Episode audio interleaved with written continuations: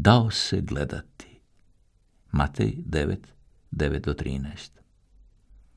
Vrlo je drugačija reakcija Levija, Mateja. I on je bogat, još i gore, obogatio se na račun drugih. Ne može reći za sebe da je obdržavao zakon od svoje mladosti. Naprotiv, on je javni grešnik. Svi su ga poznavali i izbjegavali. Nije se ni činilo da traži nešto više u svome životu nepoštenog sakupljača poreza. Ne trči prema Isusu, ne baca se pred njim na koljena, ne zove ga dobrim učiteljem. Naprotiv, on ostaje sjediti. Ne čini se kao da u njemu ima imalo nemir.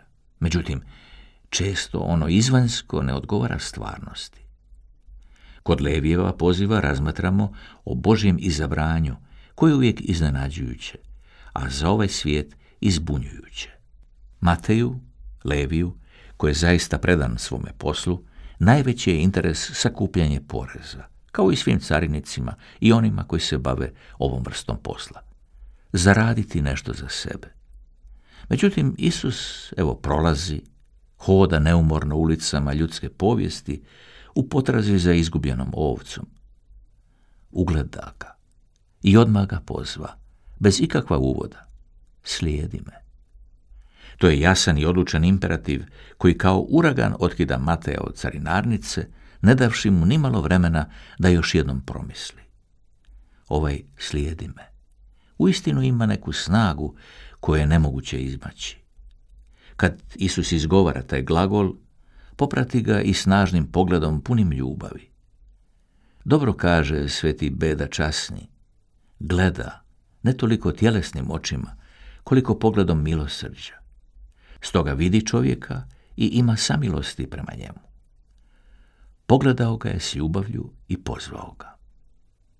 On usta i pođe za njim.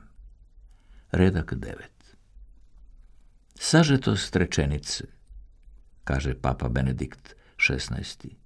Jasno pokazuje Matejevu spremnost kod odgovora na poziv. Za njega to znači napuštanje svih stvari, nadasve onoga što mu je jamčilo izvor sigurnih prihoda, premda je često bio nepravedan i nečastan. Očigledno je da je Matej shvatio da mu povezanost s Isusom ne dopušta da ustraje u djelatnostima koje Bog ne odobrava.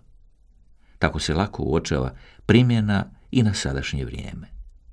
Ni danas nije dopustivo vezanje u stvari koje nisu u skladu s nasljedovanjem Isusa, kao što je slučaj nepoštenih bogatstava.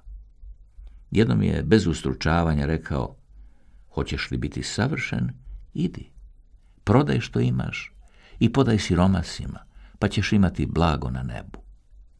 A onda dođi i idi za mnom. Matej 19, 21. Upravo je to ono što je učinio Matej. Ustao je i slijedio ga.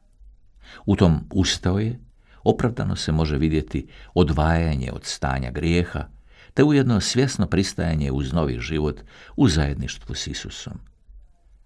Kateheza 30. kolovoza 2006. Snaga ovoga slijedi me, koji se nastavlja ponavljati kroz povijest crkve, jest ljubav. Samo zbog toga što je privučen velikom ljubavlju, Matej uspjeva ostaviti svoju prvu ljubav, carinarnicu, i počinje slijediti Isusa, napravivši veliku gozbu zbog tog događaja koji je potpuno promijenio njegov život. I zatim svojim životom mijenja živote mnogih, jer ubrzo on sam širi radosnu vijest među drugim grešnicima kao što je i on.